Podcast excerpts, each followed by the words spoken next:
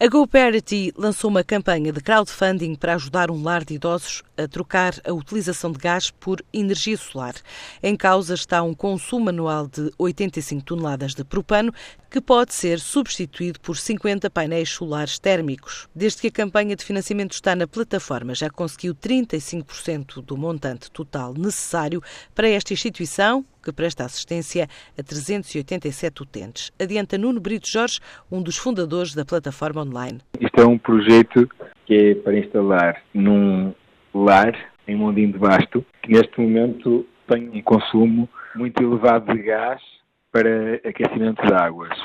Portanto, nós lançamos uma campanha de angariação em que o promotor do, do projeto, o dono do lar, em alternativa a recorrer a um, a um empréstimo bancário, a recolher eh, empréstimos através da nossa, através da, da, da, partilha, digamos, da oportunidade na nossa plataforma, de quaisquer indivíduos que queiram participar no projeto e, portanto, apoiar esta transição do gás para a água quente solar. O projeto tem um valor total de 66.500 euros, creio. Está agora, eu creio que 35% financiado.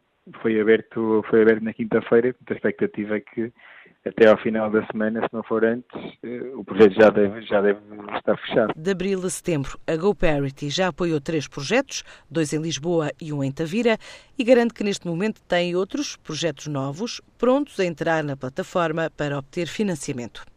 A tecnológica portuguesa IT Sector demonstrou em Nova York uma app mobile capaz de simular e contratar crédito em tempo real em apenas 7 minutos. Esta empresa, nascida no Porto, quer explorar o potencial do mercado norte-americano, ambiciona até 2020 que este represente 10% dos negócios nos mercados externos. A IT Sector, pela primeira vez, aceitou o desafio de participar na principal feira mundial de tecnologia orientada para o setor financeiro, a Final Eight Fall, onde foi uma das 70 empresas de todo o mundo a enfrentar o desafio de, em apenas sete minutos, convencer a nata da indústria financeira norte-americana dos méritos da solução que criou.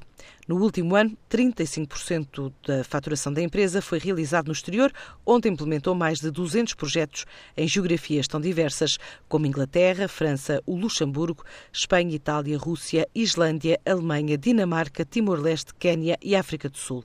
A plataforma digital de alojamento Airbnb registrou o ano passado uma subida de 62% do número de reservas por viajantes séniores, ou seja, com mais de 60 anos. Em comunicado, a empresa dá conta que este tipo de turista prefere viajar dentro do país, em especial em regiões como o Algarve e a capital dos Açores, Ponta Delgada, enquanto fora de Portugal as escolhas recaem sobre capitais europeias como Paris, Londres, Roma e Madrid, além da cidade espanhola de Barcelona.